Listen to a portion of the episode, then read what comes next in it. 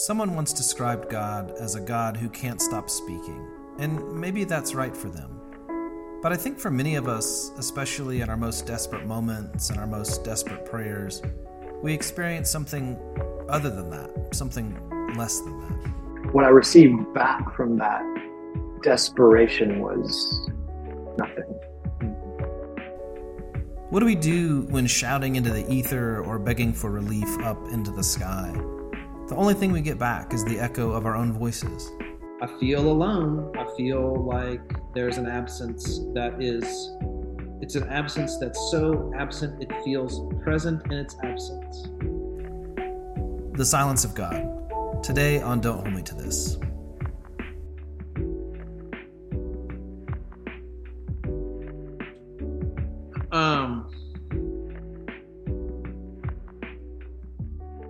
I'm I'm tempted to start rather academically, maybe as a as a kind of ongoing effort to avoid Yeah. talking about it. Um, um,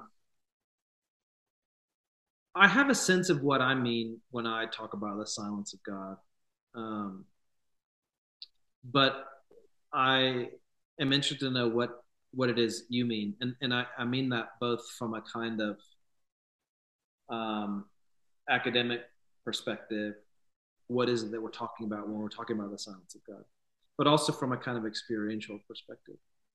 Um, so, what is it that you mean?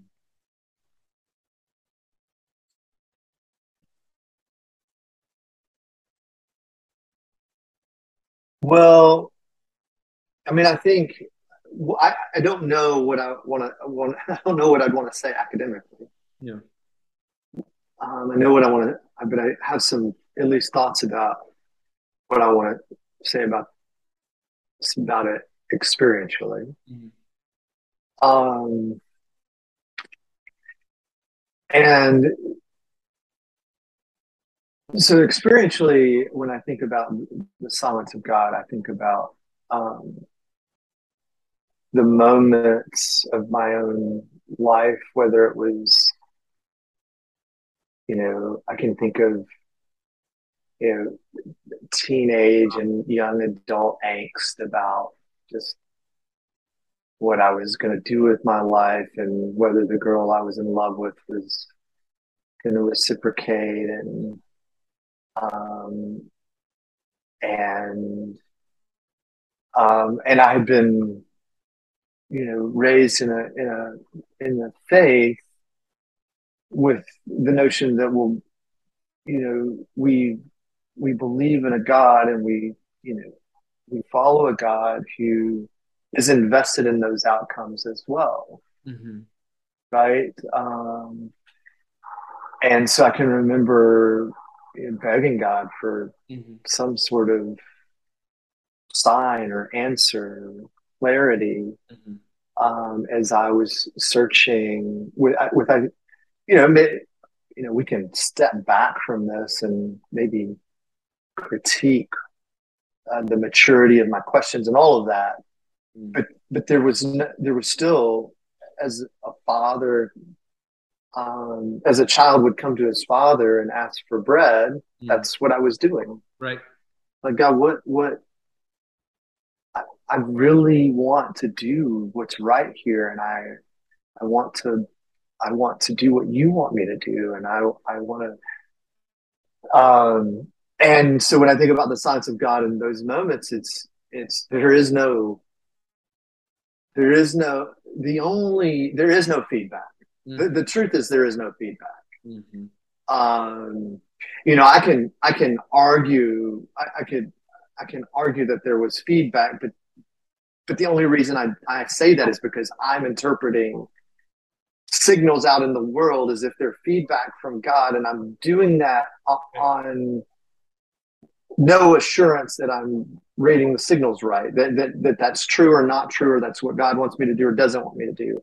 Right. I'm just projecting that onto the signals that I'm receiving. And it's sort of shot through with guesswork, right? It's, yeah yeah it's and and yes um and and so there's those and then there's the you know the the, the deepest most desperate moments of of of um for me, after a, after the accident, after a, you know, huge traumatic event where I remember saying to somebody who was giving me right theology. Mm. There's nothing, there wasn't, this, what they were saying was true um, within a particular kind of field of discussion. But I remember saying, I don't tell me the math. I don't need the math. I need God to show up. Yeah. And in those moments, what I was left with was uh, I, I, I want to say it again. What, what I what I what I received back from that desperation was nothing. Mm-hmm. Silence. Um, not nothing like big and nothing. Maybe we could say. You know, we can. I can I can come back around on the other side of it, and um, we could, and we're going to do this, right? We're going to come back on around on the other side of this, and say that the nothing isn't a isn't a nothing nothing, but it's a there is a nothingness to it. There's a real silence to it. Um, and um, and so for me, it's that it's that. So, like in that most desperate um, place, um, where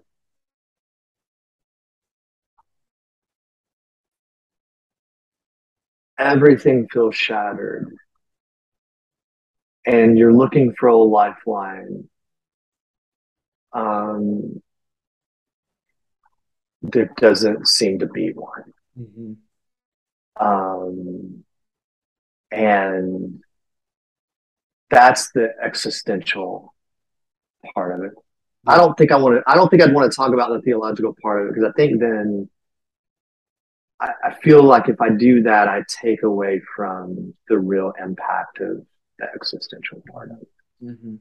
Mm-hmm. Um, yeah, or at least that's what that's what I'm tempted to do. I'm, I'm tempted to start framing it in different ways and explaining away what I what I what I really feel. Yeah. Um, and so I think if we're going to talk about the silence of God, then we we've got to um, frame it in in the in that um, that place of desperation. My God, my God, why have you forsaken me? Mm-hmm. Mm-hmm. Um, uh, it, it's really easy to paper over the des- desperation of that cry of yeah. Jesus on the cross. Yeah, I mean, I, I, think from an academic perspective, what I mean is to say a, a, a, kind of cursory survey of the of the biblical story shows, right. shows God responding verbally, speaking in ways right. that that people can hear and understand.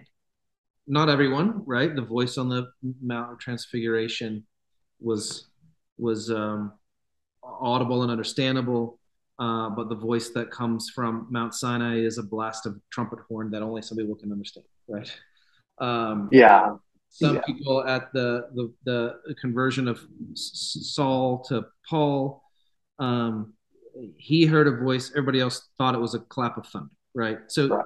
not always and everywhere, but enough. It happens. You're right. Enough right. it makes sense to talk about God as a God who speaks. Yeah, and so I think then academically, when you say it that way, I think one of the things that then it, we're tempted to do is um, it'd be sort of maybe, maybe maybe it's not sort of like it's exactly like you know you you follow the monk around you know and every time he speaks you write down what he speaks and then people get the book of what the monk says. Yeah. and they think that all the monk did was talk. talk That's right. right? Yeah yeah and so i think part of the academics of this is is recognizing that we we know what we know of the of of God, at least in part, um, we, we, we only know it within the confines of what was written down about the things that he said. Right. Even his own son is is described to us as this as it and it, uh, the, the word made human, right? Even that is it, that that is framed. The incarnation is framed in the in the um, in the image of of speaking. Yes. You know, now God has spoken in His Son, right. and so we, so the the Bible does tell us about a lot of silence from God, but I think we have we have taken the fact that that um, we do get to know some of the things that He says, and that we know Him through those things. That that's sort of the order of the day um, is, and the ex and, and the rightful expectation. Well, and right, and that, so, so that's, that's the that sort of like bridges the gap between the academic description of what we're talking about and the, our kind of experience. Right. God in the biblical story speaks enough for us to not be wrong to think about him as a God who speaks. Right. Um, so that when we pray out of desperation, like you were talking about in high school, or m- me in the minivan broken down after Fourth of July party, trying to get my family home. Um, when we pray out of desperation, and what we get back is something that doesn't amount to speaking. Um. What we get back is a kind of a, a, a, kind of hollowness and emptiness and nothingness that you um, that you just talked about that that silence which is the absence of sound that silence which is feels like the absence of god um, i don't think we're wrong to to feel it in that way um, if there's anything that we can say for certain from the sweep of the biblical story is that um, God is uninterested in our defending of Him, of our making excuses for Him. When um, when it feels like He doesn't come through, and I and I think if if what we've said academically about what we can know about God through the stories that we have written down. Um, then then we can I don't think we're wrong to say there are times when he doesn't speak. There are times when we speak into the into the ether and the only thing we get back is a, an echo of our own voice um, which is emphatically not helpful, right? It's just not like the the reason we're praying out of desperation is that we've come to the sort of end of our resources, at least so far as we can tell. I cannot physically push this minivan full of my family the two miles home. I can't do it. There's no tow truck company open at this time of night, uh, and we couldn't all fit into that tow truck anyway. Um, uh, we've come to the end of our resources, which is why we're, I think, is what we mean when we're praying out of desperation. And so that's that a kind of inflection moment where it's become totally obvious that if something good is going to happen, it's going to be because God does it, not because I did. Because I don't have anything. I've got no leverage, right? I've got nothing to to to pull here. And um, I remember sitting in the van, um, just silently to myself, praying that what felt like an impossible prayer. God, I know you can. I know you can fix this. Please just fix it so I can get my family. And uh, put my foot on the brake and push the little button to to to start the car, and and nothing happened. And I like here's what's echoing in my head right now all of the kind of voices that I think I, I think are still making effort to defend God, to make excuses for God. Um, all of those voices saying, well, you should just be grateful that you had a van to break down. right? You eventually got home, so you're fine. Um, and I and I and I wonder if what's happening, and I, I I'll stop because I want to hear you reflect on it. I wonder if what's happening is those voices are speaking up because they're actually uncomfortable identifying the silence as just genuine silence. If God is a God who speaks, and out of our desperation, we pray for help that only He can get, and what we get back is not speaking, not an answer, um, then I think it's okay to say it, he was silent, and then just to just to let that do its thing for a moment. I don't even that's not even the right language. Just to let that be the way it is, uh, and then and then come and talk about it on a podcast. um, yeah, but I, I do. So I yes, that's exactly where I was going to go. I don't think people are primarily defending God. Well, and those voices are in my head. Yeah, yeah. I'm only accusing myself. Yeah, no, I'm just saying. I think what they're doing is assuaging their own discomfort. Yeah. With the with the the incongruity of whatever the situation is. Yeah. Um, and and so and we've been convinced for whatever reasons, various reasons, um, that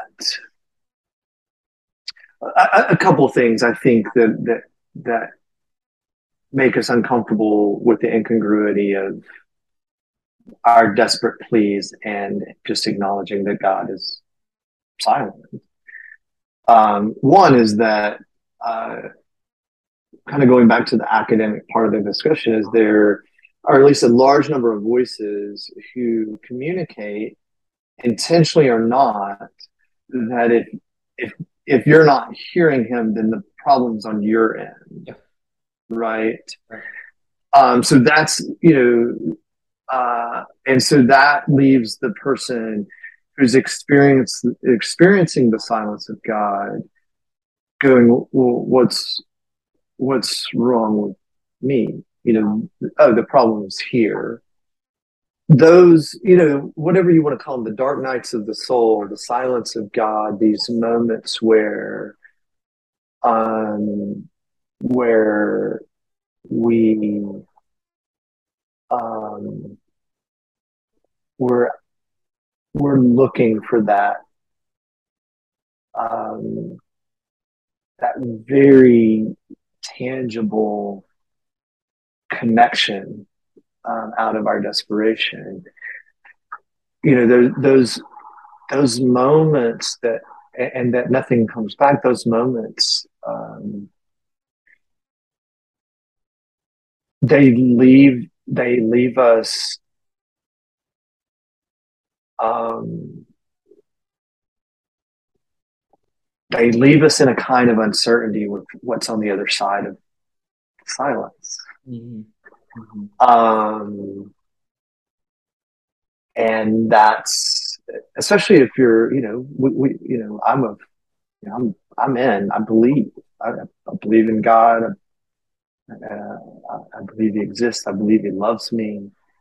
Um, but I, but to to then reach out for that and come up with air um, is is troubling. It's it's hard to know how to um, then calibrate myself in relationship to the God that I say I know and knows me and loves me. Um, and so I think, I think we look for other ways of explaining that. Um, but it's not, again, I don't think it's to defend God. I think it, I think it opens up the possibility of, of things that we're afraid to, to really um, encounter. I was, um, I was an extra in um, the Julia Roberts film in the '90s, Pelican Brief. Do you remember that movie? of course I do. uh, my my best friend's mom was like a casting director, I was on the team of the casting director, and so my best friend and I were in. How do I not know this? I don't know. This is fun. It's it's going to be disappointing, just like the rest of this. Oh. So just yeah, hold on to your seat. Um, so we, we went down to New Orleans for like I was probably a week and a half or two weeks every day. We got down there at, at you know 7 a.m. Um, we're in this huge corral with a tent over it, full of you know, hundreds of extras that were in that were supposed to be like all the the crowd in in in downtown New Orleans. it was French Quarter. I don't remember exactly where it was. And um, I remember seeing Julia Roberts in a in a, a, golf cart zoom by, but she was way over there. But I saw her in real life, so not just on the screen. I saw her in real life, but she was pretty far away, not not close enough to talk to. Um, and uh, every day that like we'd all get into our places, and then the the director would say, uh, um, he would say like movement or something, and what he meant was for all the extras to start just kind of being normal crowd, sitting, yeah, at, yeah, walking up some stairs, sitting at a cafe, whatever. And we were walking past the place where where uh, Julia Roberts was talking to. I don't remember who the who the other uh, main character was in the movie. Um, and, I think this is the guy that she was her law professor that gets not to spoiler anybody, but he gets killed. Uh, what? If I remember, if I remember this the scene correctly, you know the you know way better than I do. And uh, we were in between the camera and the conversation that the camera was capturing, um, and so had a like a a uh, a very high chance of being on screen. And uh, I remember waiting with like real anticipation for when this movie came out, so I could be like, "Look, I'm on the screen." And um, I was wearing like a gray shirt, and my friend was wearing a seersucker suit. no, with, I was in high school, so I didn't have any uh, speak. Uh, my friend was wearing a, a, like a blue and white rugby shirt, which were so popular uh, at that time. Mm-hmm. I remember sitting in the theater uh, and here comes our scene. And across the screen walks a blue and white rugby shirt. And there's clearly somebody on the other side of that blue and white rugby shirt. And I know it was me, but you couldn't see a square centimeter of my body. Uh, so I was, oh, no. I was right there and uh, didn't make it in. And I think, n- not to turn it too maybe we've already turned too serious a, a corner here but i think for me the fear is um, like we said there are times where god speaks and people to whom god speaks. And there are times when god doesn't speak and very likely lots of people to whom god doesn't speak. If you think about the 400 years of of of kind of multi generational silence between the Old Testament and the New Testament. There were generations of people that never heard from God. And when we hear God speaking in, in early in the story of the Old Testament, for example, he's always talking to Moses or Aaron or whatever, but he's not talking to Israel generally, right? And I think the fear for me is I'm an extra in the story of the world, and I don't have a speaking part. And I and I can see the main character from really far off, but I I won't ever actually talk to the main character, and I won't make it on this. I won't even make it on the screen. Um, I I don't have a contribution worthy enough to make it in into the story. Um, that I'm an extra uh, in in in in the story of the world, and in some ways that in the same way an extra kind of in my in the story of my own life. Um, when the film is cut, my parts end up on the cutting room floor. I'm edited out over and over and over again. Um, and uh, and as much as I joke about it, like it's it's genuinely after my minivan broke down and um, and I prayed that desperate prayer that I actually really believe God would answer. Like I, when I pushed that start button, I really thought like it's going to work. because this is what God does. And it didn't work. And I remember reflecting on that for weeks afterward, um, thinking about that feeling of being an extra that doesn't even make it on the screen. Uh, so which which is a is a different it's a different kind of fear, but it's similar, right? Which is it's not that God is villain, it's that it's that you know you're you just have no part in what he's really up to. Yeah, maybe one way to say it is that not that God is silent, but he's silent to me. Yeah, yeah. But, yeah, you're yeah, and that, that totally makes sense. And I, we, we certainly, I've had that a, similar kind of fear of like somehow we're off the map. Like, you know, we, we, we found ourselves in a situation where we, we're, we're not, not, we're off, we're off, like I said, off the map. And, and how, how do we, how do we get back? Um, yeah, those that's um yeah, so that just makes me that just make all of this makes me again if if we're if we're thinking about it from what what fears it touches on in us, it makes me wonder. Mm. I, I certainly have boldly projected this out to say already that I think we people are generally uh, are responding in these moments because of our own fears but i wonder it, yeah, i hear that story and it just makes me wonder what how that hits broadly right um in terms of other people feeling that kind of uh, fear that that your parts are on the cutting room floor. Yeah.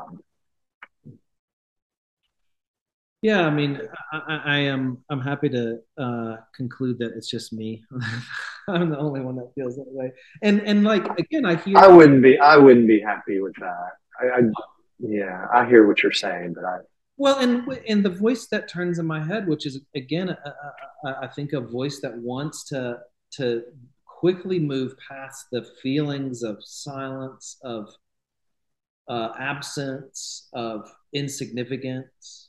Um, the voice says, like, well, why, who, like, why do you, why would you think you have anything to contribute anyway? Like, why do you think that God would uh, take time to speak to you? like how arrogant, you know what I mean?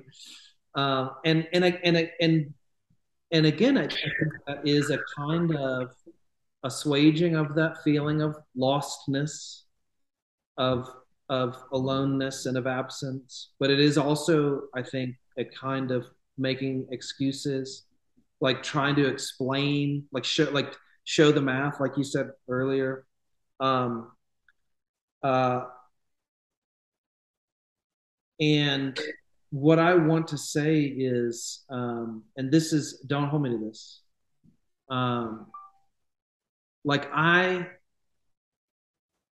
I'm afraid to say this on recording, so I have my eyes closed. So if I can't see you, you can't see me. Um, I'm gonna say it, and then we'll clean it up. Don't hold me to this. I I, I felt myself thinking writing for today and thinking about our conversation today that I hope that I'm a better dad to my kids than God has been to me. Yeah. Yeah.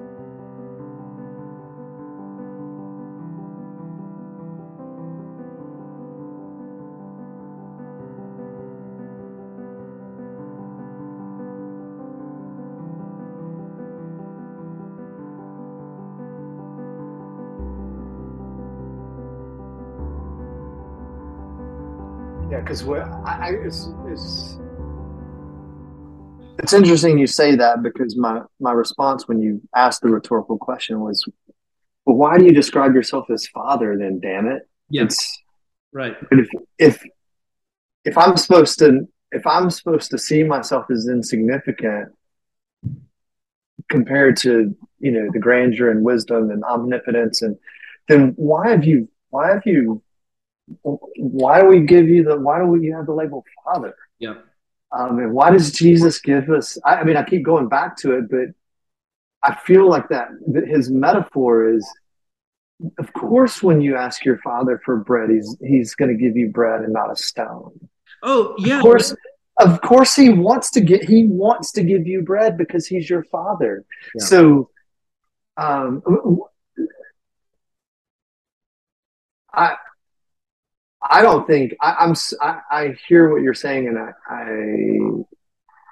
um i i feel the impact of of what you just said. Yeah. Um and I, I don't think it's uh, I don't think it needs to be apologized for because I think it's it's honest and it's um, and it's something that um, I think part of the des- when we talk about these desperate moments, however you might describe it, you described it as I hope I'm a better father to my kids than um, and God has been to me. Um, at least I, I, I, don't know if you'd qualify it, but I, I don't think you would. I, I know you want to. I don't. Know that's not a totalizing statement um, about God's, um, but um, but I do think that's part of the desperation of those moments. Yeah, is because we want God to be what we believe Him to be, and we have a certain frame frame my wall. Right. Um, and it's, I mean, it, it, you know, I, I can't help but think about, know, you know, people with, you know, dealing with a family member with a terminal illness and just, yeah so much desperation from him to his wife and kids to a town that loves him. Yeah. Loves him. Um, and desperately we want his healing and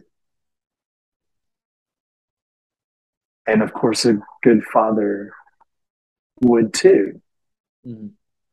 I mean, I don't know what else we can say than than that. Right. Um, and so that's that's painful. I, I think the reason Shane and I say it the way I say it is is that it's once I run down the all of the kind of like standard responses um, that just they don't they totally feel inadequate. Like one response is, well, um, God is um, God is not really like exhaustively in control of everything. Um, and so, right. so he, yeah, he wants, he wants what's best for his kids, but the world is turning the way it's turning and people are making decisions and he's just not he's not in control of it in the way that it would take for him to answer the prayer in the way that you thought and it just feels like yeah that's that can't be right because if you look at like look at the way some of the stories in the in the in the bible unfold um in order for them to unfold in that way god has to be pretty much in total control i don't mean as a puppet, and I don't know exactly how to square that circle, but you know what I mean. That answer just feels like it falls flat, right? He obviously can interject. Obviously, right. I mean, that's right. He can speak into, right, and he can he can change uh, the, the very the very uh, he can insert himself into the plot line and yeah. have it go a different direction. Right. Um, and and so if I can if I can if I can hear those objections, that sort of like dissection of what must be going on in in my head. He has some. He has something. He's trying to teach you. He's he's right, not. Right. He's not being silent. He's got some greater good that he's working on. Right. You know, out out of out of your knowledge. Yeah. Um, is another common way of filling in the gap. That's right. That's right. Um, and there's any number of those, and all of them feel to me like they fall flat. And when you get to the end of all of those, I think what you're left with is the um, is the incongruency of these two things that are true. God loves the world, He made it, and He gave Himself for it. And He's often silent in it. And that's that's the end of the sentence, right? Um, it, it, seems to me at this point. Um, and so I think what you have to say in that space, uh, fully accounting for both of those things, is all the things that we're saying. And it sure feels quiet down here. Right? Like I feel alone. I feel like there's an absence that is, it's an absence that's so absent, it feels present in its absence. That its absence is heavy. It's so absent. Um, and I and I think we're almost compelled to say that.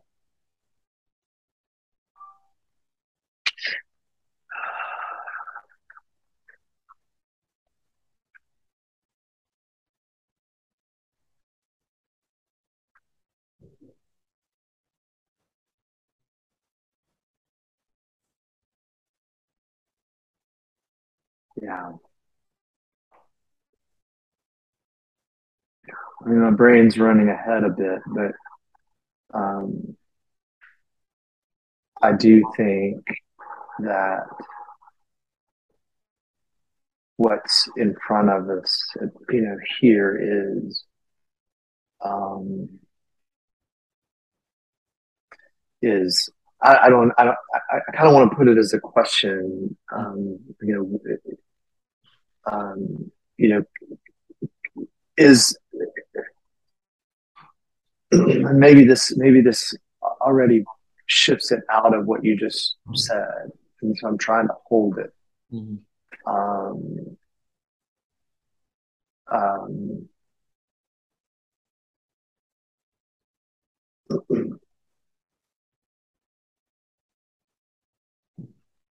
but I guess what I what I what I want to ask is can can we then say is um, this that the silence it, it is the point. Um, but I feel like if I do that, then it's automatically it, it's setting it up to already tip into something else, and instead of allowing the silence to be what it is, which is what you just said is we we want to we there's something here that we need to embrace, and it's the incongruence of a God who loves us, is our Father, does give us bread and and fish and life and healing and cares about the world and who um, is often silent and may and I think I want to say more often than not is silent. I think on, on you know the again back to the academic side of this in the totality of the history of humanity. I don't think it's a I don't think it's crazy to say that God doesn't speak more than he does speak. Right. Uh, and that that in itself is something that to be to live by faith we just have to embrace um, I, I, this may be this is maybe a little different, but I think it comes to mind. I've told this story before, mm-hmm. but you know, after the accident, one of the things that um, one of the images that came to mind to describe what I was feeling was that um, God had sort of grabbed me up by my shirt collar and had had pulled me into this this deep, deep, dark forest. Um, um, and and in this process of sort of being dragged into this place, this so darkness, I think, includes what we're describing as silence, right? This, um, and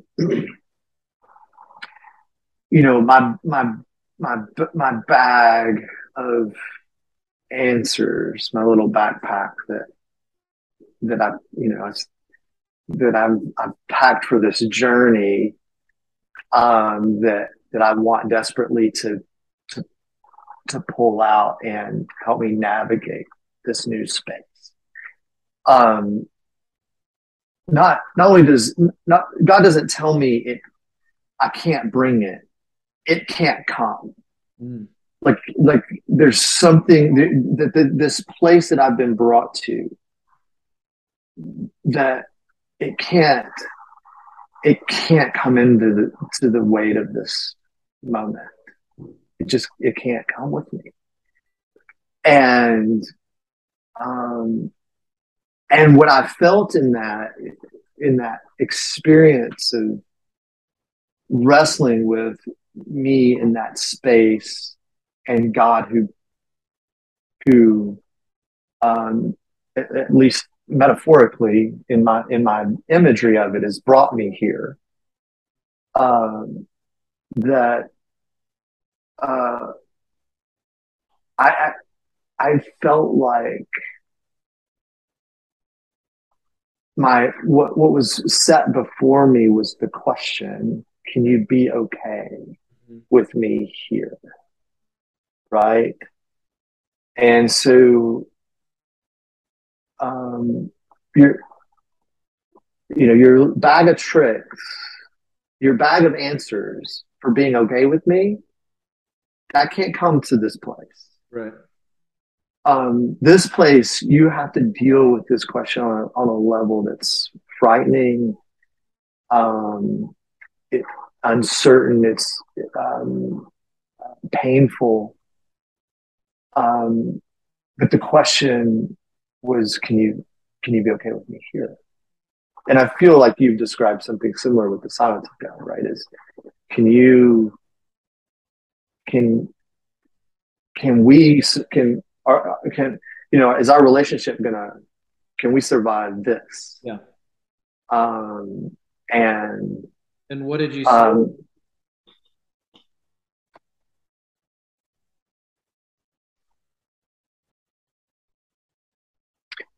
um I mean, you know, the, the truth is, is that um, my answer is, was, and is that because of the resurrection of Jesus, yes.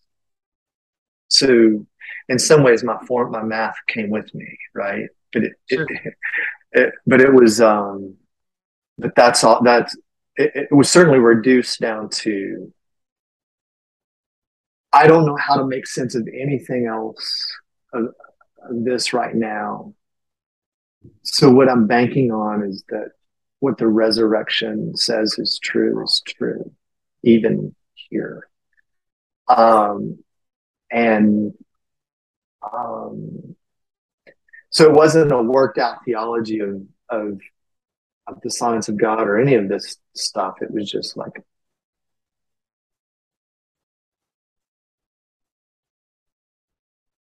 um, I'm I'm so desperate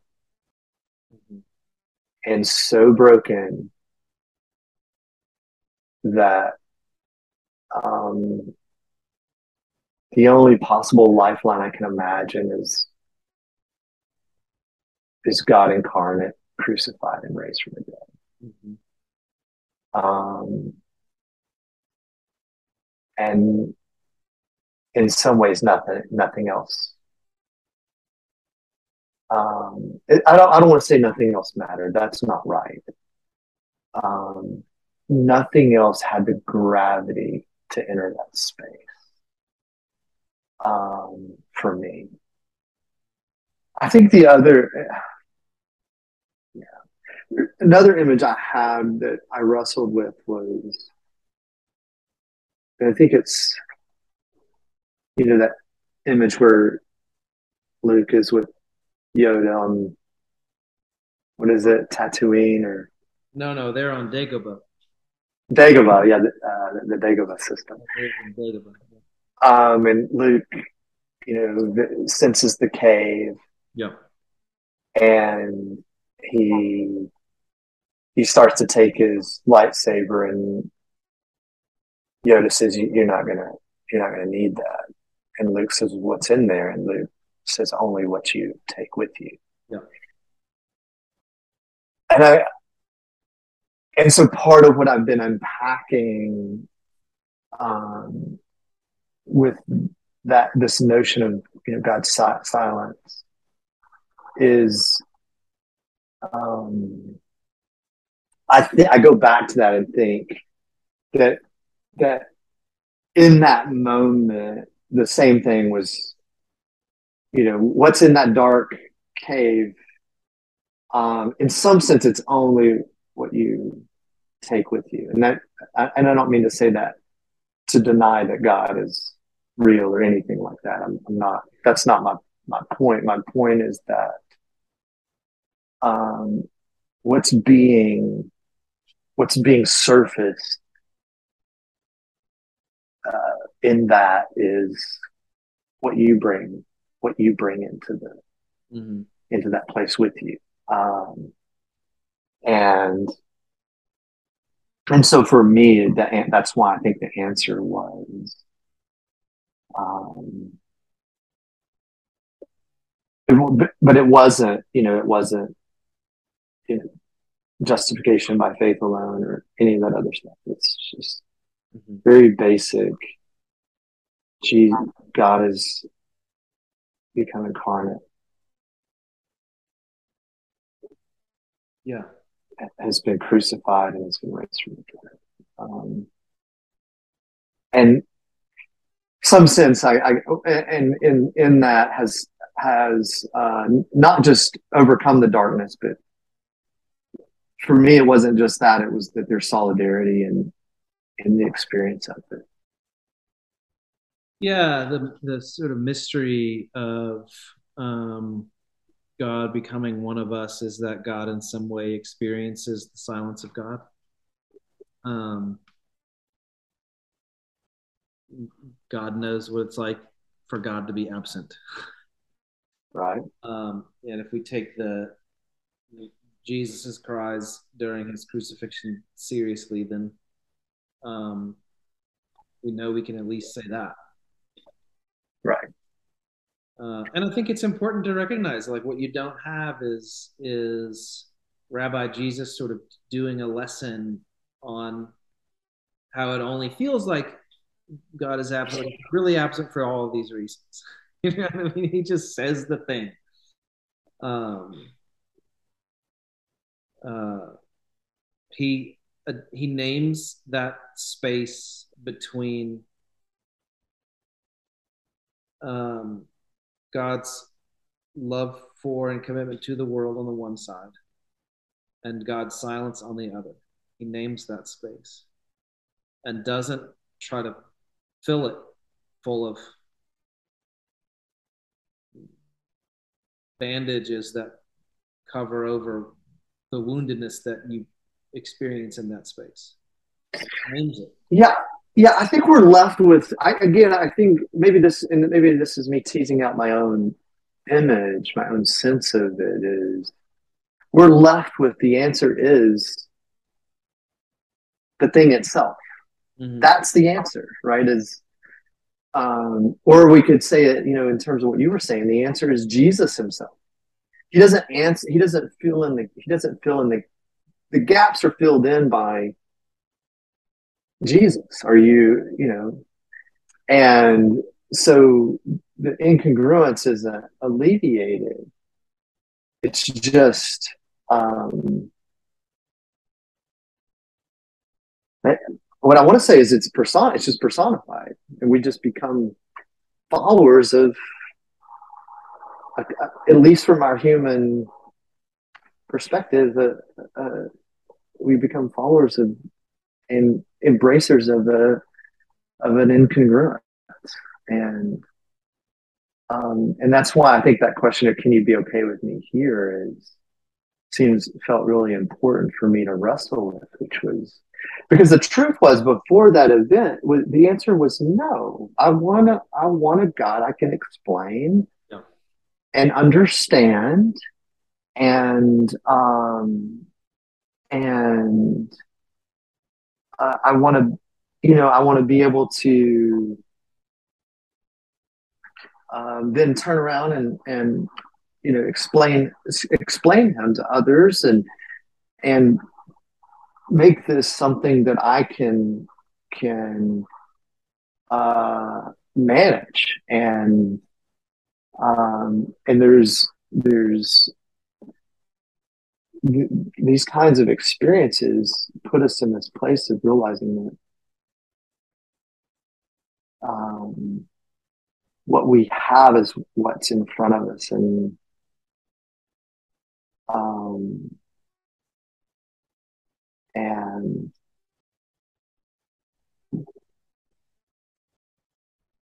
what are we going to do with that? What, what is it? What does it mean to live with that? Um, I mean, that's the question.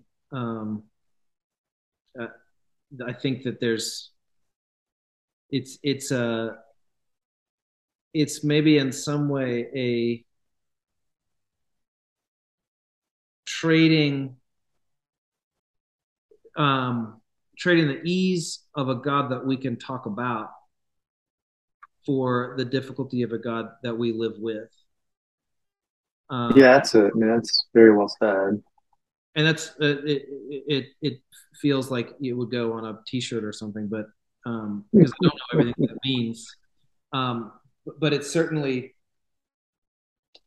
it's certainly the harder path the the the more uncertain path, the path with a lot more fog across the walkway, uh, where you can't really see very distant into the future. Um, you'd know how it ends. We know how the story ends.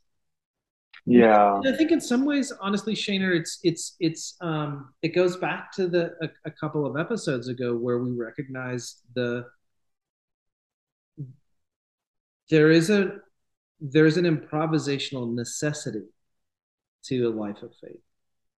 There is a, it's not just one way of doing it, but it's the only way of doing it, of figuring it out as we go. Um, because the the future is not open to us. It is foggy, um, and it is all of the contours of uh, of a life of a relationship rather than a life of a kind of academic description. Yeah. Yeah, I, I, I, I, think of, you know, Mary Oliver's phrase, you know, wild, wild and precious. I, in some ways, that's what we're describing. It's something that's the incongruency of something being both wild and uncontrollable and mysterious, but also precious. And right. Um, and, the, and, and the question is, um, can we be okay with that? And I think the answer for me is, man, I hope so. So. Yeah, well, yeah, yeah. My answer to it is, uh, I, I don't know about being okay with it, but but I'm willing to allow the impact of that question to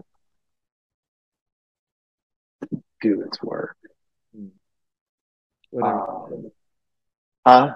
Whatever that is. Yeah, but and this is where you know we I, this this is a this is a whole again a whole other podcast. But I, you know, I do think about um, Jacob wrestling with God. It's like he was. I think in that moment we could say he he was confronted with that question: Can you be okay with this? And in one sense, he was like, I maybe, but you're you're gonna bless me before this is over, right? I'm not letting go mm-hmm. until you until you show yourself my father. Um, and so maybe maybe, and that's why I don't want to say I'm okay with it. What I want to say is, um, the questions in front of me, and now, now we grapple yeah. Um, now we wrestle. Mm-hmm. And, um, and not to be, not to, not to be glib about how profound the, the question is. But I, I do find myself in a, like I could have never, I couldn't have ever even just said what I just said. Yeah. Before this experience that okay, and now we now we wrestle, right? I'm, I'm talking about God. It seems so um, so disrespectful and unpresbyterian.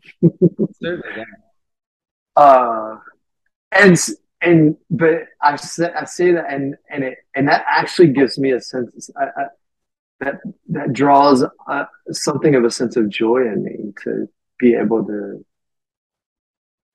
say out loud that that our encounter with God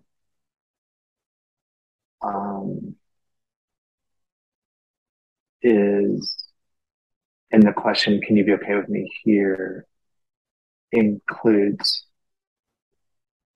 the the option of rolling up my sleeves and saying, "We're going to wrestle this out, and I'm not letting you go until you." Right yeah until you bless me um, and that at least helps me then to be okay in that space right yeah. that to know that i'm not just that, that we're not that that our posture isn't simply to go uncle you're god you know i you win i lose um kind of an unfair fight anyway. Uh, yeah, yeah. What, what? Yeah. Okay. So you got me. Yeah. Right. It's, um, you know, there's no, and, and so the the the story of Jacob, um, and I, I don't, I, I think this certainly extends beyond Jacob, but I think the scriptures are shot through with the story of Jacob. Um, and so I, I at least can begin to conceive of a way of being okay in that moment.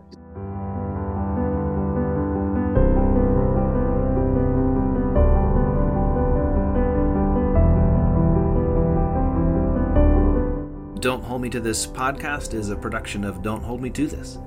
You can find out more do some more reading, and get in touch at dontholdmetothis.com. No apostrophe.